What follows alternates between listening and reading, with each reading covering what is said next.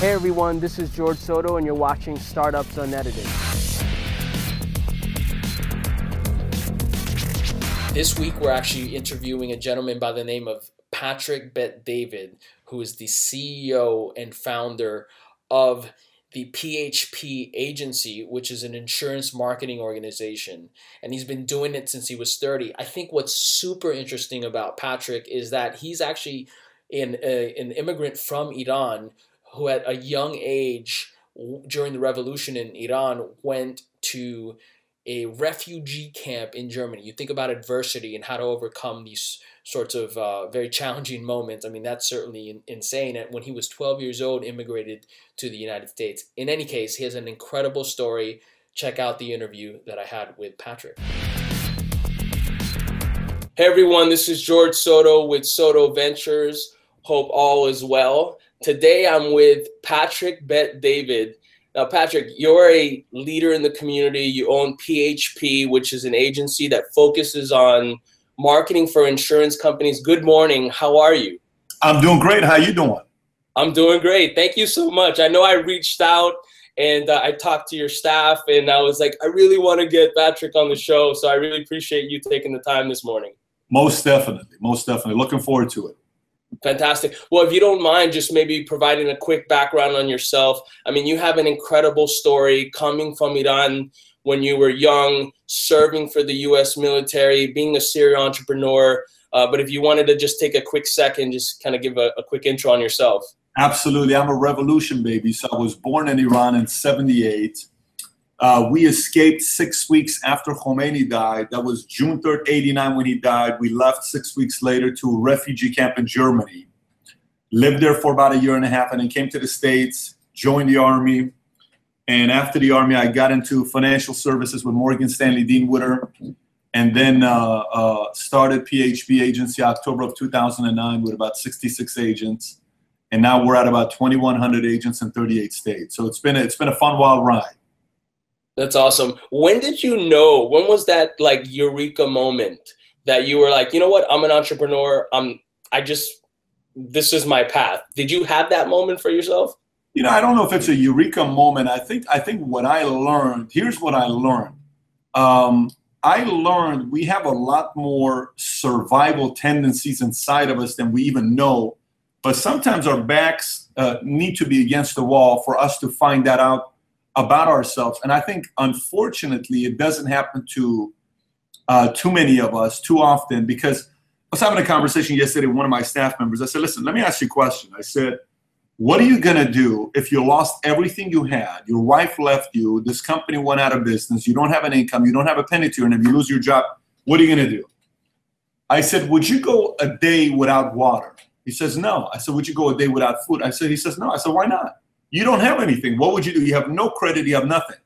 He said, I would figure out a way. I said, What does that mean you would figure out a way? Give me steps. It's that day. What are you going to do? And he said, Then he started thinking. He started thinking, he says, Well, um, if I get a job and it's W 2, that means I'm not going to get paid for two weeks. So the only way I'm going to make money today is for me to go out and work a cash business or for me to go out and find a way to sell something to make money. Then he started really processing it, right? During his processing, I said, whatever you just said, those are entrepreneur habits. So you already have it, but applying it is the challenge. When I was in Germany, it was 1989 when when Nintendo announced their Super Nintendo uh, that was coming out. I don't know if you remember that or not. It was I the do, I do, I remember. I'm a little older than I look. Yeah. well, you got the baby face, so they have the new Super Nintendo. That's why I grow the hair. That's that's what helps you with yeah, your exactly. So Super Nintendo's coming out. I'm living in this refugee camp, and there's this girl I really like, and her brother and I are friends. Okay, so I find that her brother likes the Nintendo system a lot. So I said, I got to figure out a way to buy this Nintendo. I come from a broken up family, divorced. We don't have money. I mean, we're, we're living in a refugee camp, so I can't go to my mom and say, Mom, will you buy me a 249 mark Super Nintendo video game? Should be, you know, you're out of your mind. So I went to the local swimming pool, okay? And at the local swimming pool, I asked the owner, I said, listen, you know, Germans drink a lot of beer. So I went on, I said, listen, you got so many beer bottles everywhere here. We need to figure something out and I want to help you. He says, what do you mean? You want to clean it up? I said, I'll clean it up. if you give me something for it. He says, I'll give you a nickel, five Pfennig in German. I'll give you a nickel per each beer bottle you turn back into me. I said, no problem. So I did the numbers. I needed to do about 5,000 beer bottles to be able to get my Super Nintendo. Well, a month later, I gave him 5,000 beer bottles. I got the money, and then I went to Kaufhof and I bought the video game and I brought it back to the refugee camp. And let's just say the next year and a half, I was dating that guy's sister for a year and a half while he was playing with the Super Nintendo. Ended up becoming a very good friend of mine. But what that made me realize is, what that made me realize is, if I can do that for a month to make 249, what if the price point was 50 cents? That means I could make 2,500 bucks. What if the price point was five dollars? That means I can make twenty-five thousand dollars. What if the price point is fifty bucks? I can make two hundred fifty thousand dollars. So, you know, entrepreneurship. It's it's to me, it's all about what lens you view the world from, right? I mean, a musician looks at the world with tunes. He, when we're driving, he listens to the sound of a car in a different way than you and I listen to the sound of a car. A musician will go to a restaurant and talk to you, but in his brain, he's trying to find a tune of the Italian song that's playing in this Italian restaurant. An entrepreneur views the world through angles, through math, through numbers. Everything is numbers, everything is a formula.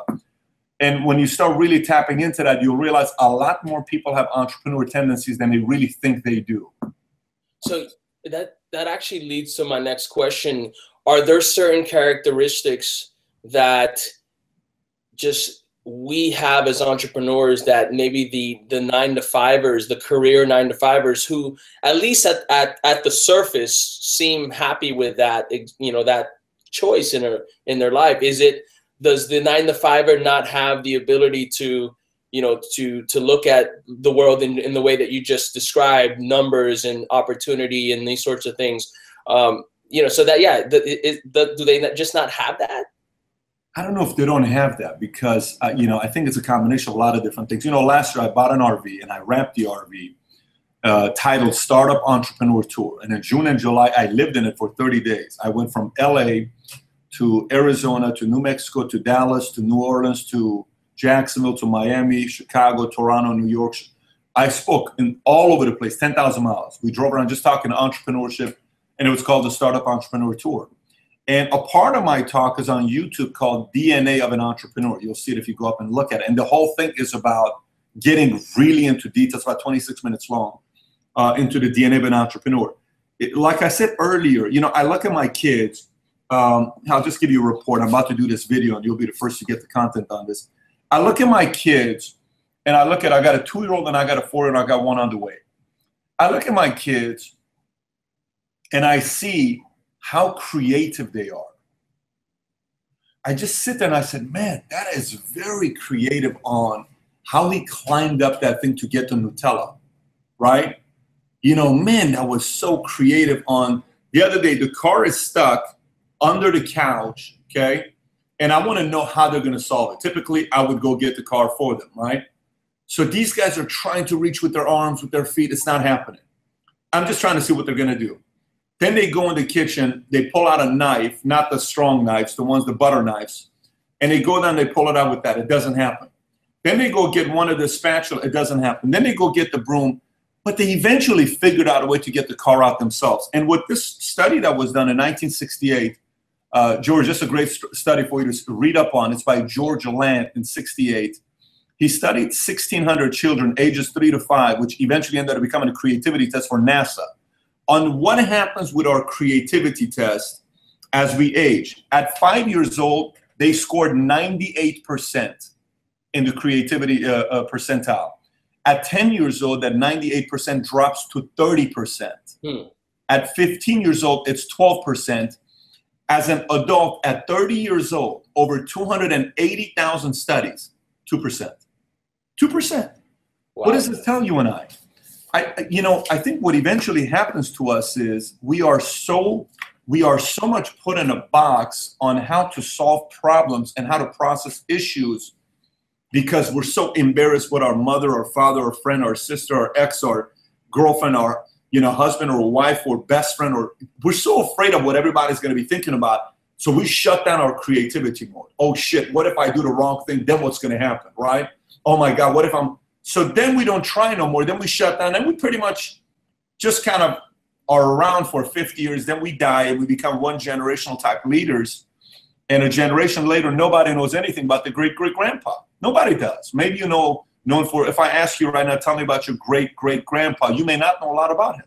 If I ask you, tell me about your great great grandma, you may not know a lot about her. I don't. I never met him. But someone in that family is going to say, I'm going to leave my mark where my great great great grandkids are going to know who I am. Someone's going to do that. Vanderbilt's did that. Gates are going to be remembered. Rockefellers are going to be remembered. Washington, Adams, Churchill. You go down the list, these guys are going to be remembered because somebody wanted to do that. And I think it's purely about you tap into your creativity and it, it, brings out a side of you that maybe you've never seen before and that fire in your belly is what makes you want to take action. So i think everybody has it but unfortunately if you don't use it for a very very long time it diminishes and then you got to bring it out again by being in the right environment for that to come out again. But it could be a process but i believe everybody has it in them you know that really really rings a bell for me i remember i was an undergrad in college at Florida State, and I met a venture capitalist who introduced me to this whole idea of building businesses. And at the time, mm-hmm. I was pursuing a, a career in psychology because I wanted to help adolescent teens, and uh, my father's a psychologist, entrepreneur. And I remember sitting down and he introducing this idea of building a wireless internet uh, startup and of course, I had no idea. I wasn't an engineer. I was not did not grow up in Silicon Valley. I grew up in Miami in a you know in a different environment. We were uh, more interested in going to the beach and you know dating and going to the clubs than how do we build stuff. And for me, I remember when there was a eureka moment for me where I said, "Oh my gosh, I could actually build empires if I wanted to. I could you know, and, and all I had to do was w- be willing to pay the price." And and then you know I ended up pursuing a career doing door to door sales for a while. While was, that's how I paid for college, and and I remember just getting a bag. They would give me a bag. I was an independent contractor, so there was nothing guaranteed, and I just kind of believed in my ability to be like, all right, well, I don't care if they slam the door in my face i'm going to continue to, to go. And i remember that first summer I, I, I made like 20 grand then i didn't have to work the rest of, the rest of the year and i paid like a thousand bucks in taxes or something right? So um, and and that was that moment for me. I go wow i could just literally you know have an empty bag ask people for like to cut checks to me and then come back six you know six weeks later and deliver these products and they trusted me. I saw the vision there. So you know, I, think part of it was, and, and thank you for saying that, you know, because part of that was me having to have confidence in my abilities and then not being scared of actually go ahead going ahead and doing it and then proving to myself that I could do something. And so, you know, that so man, I, I really love that. It just, you know, being able to maybe rewire our brains to say, you know what, we're not going to care what our friends say because as an entrepreneur, I personally people think I'm insane all the time, right? Um, and uh, but it's okay. I had to kind of abandon that, right, and and and embrace the risk and the just the challenge of like, you know what, this is really hard, but I'm gonna go for it, and it doesn't matter if I quote unquote fail or not. I think it's part of the process. Well, thank you for that. You know, I, I, I had a quick question around like you know when do you know? When is that like that moment where you're like you know you're you're working at your job and you're sitting there or you're working at another company and you're like man i really want i really do want to love what i'm doing right now. It's a great company. I have benefits. I have all these great things you know? But you're just not fulfilled. And part of that is for whatever reason maybe you've been sitting in this on this idea for a while. Maybe it's uh, the fear of the unknown when do you know, in your opinion, Patrick, that it's time to go and take the plunge? I don't think you ever know. I, I don't think you ever know. I think it's like marriage. Um, you never know when to get married. Um, you know, you you. I've seen. I'll give you an idea. I've seen I've seen two people get married. I'll go to a wedding and I'll say, "Oh my gosh, these guys were meant to be together." Six months later, they get a divorce. I've gone to a wedding and I've said, there's no way in the world these guys are going to be together. They're still together for 10 years and they're happy.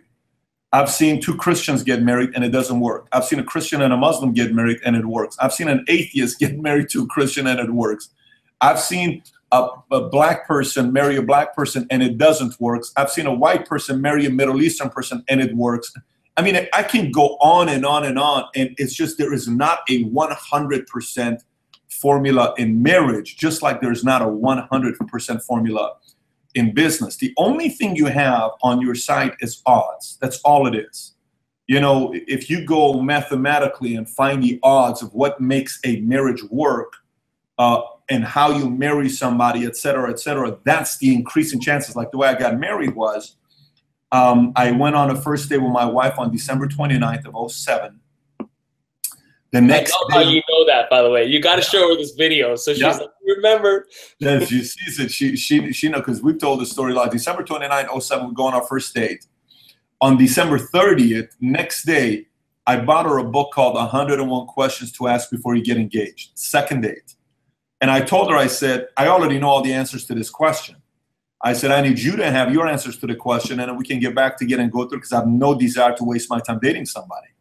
Week later, we went through it. Next thing you know, six hours later, it sounds good. Year and a half later, we get married. That was literally it, right? Now, could this still not work out? Could there have been a likelihood of this not working out? Of course. Um, but life is purely about odds. Everything about life is purely about odds. If you're a basketball player and you want to increase your odds of making a shot, you shoot a half court shot, a three point or free throw, or right by the bucket. Right by the bucket.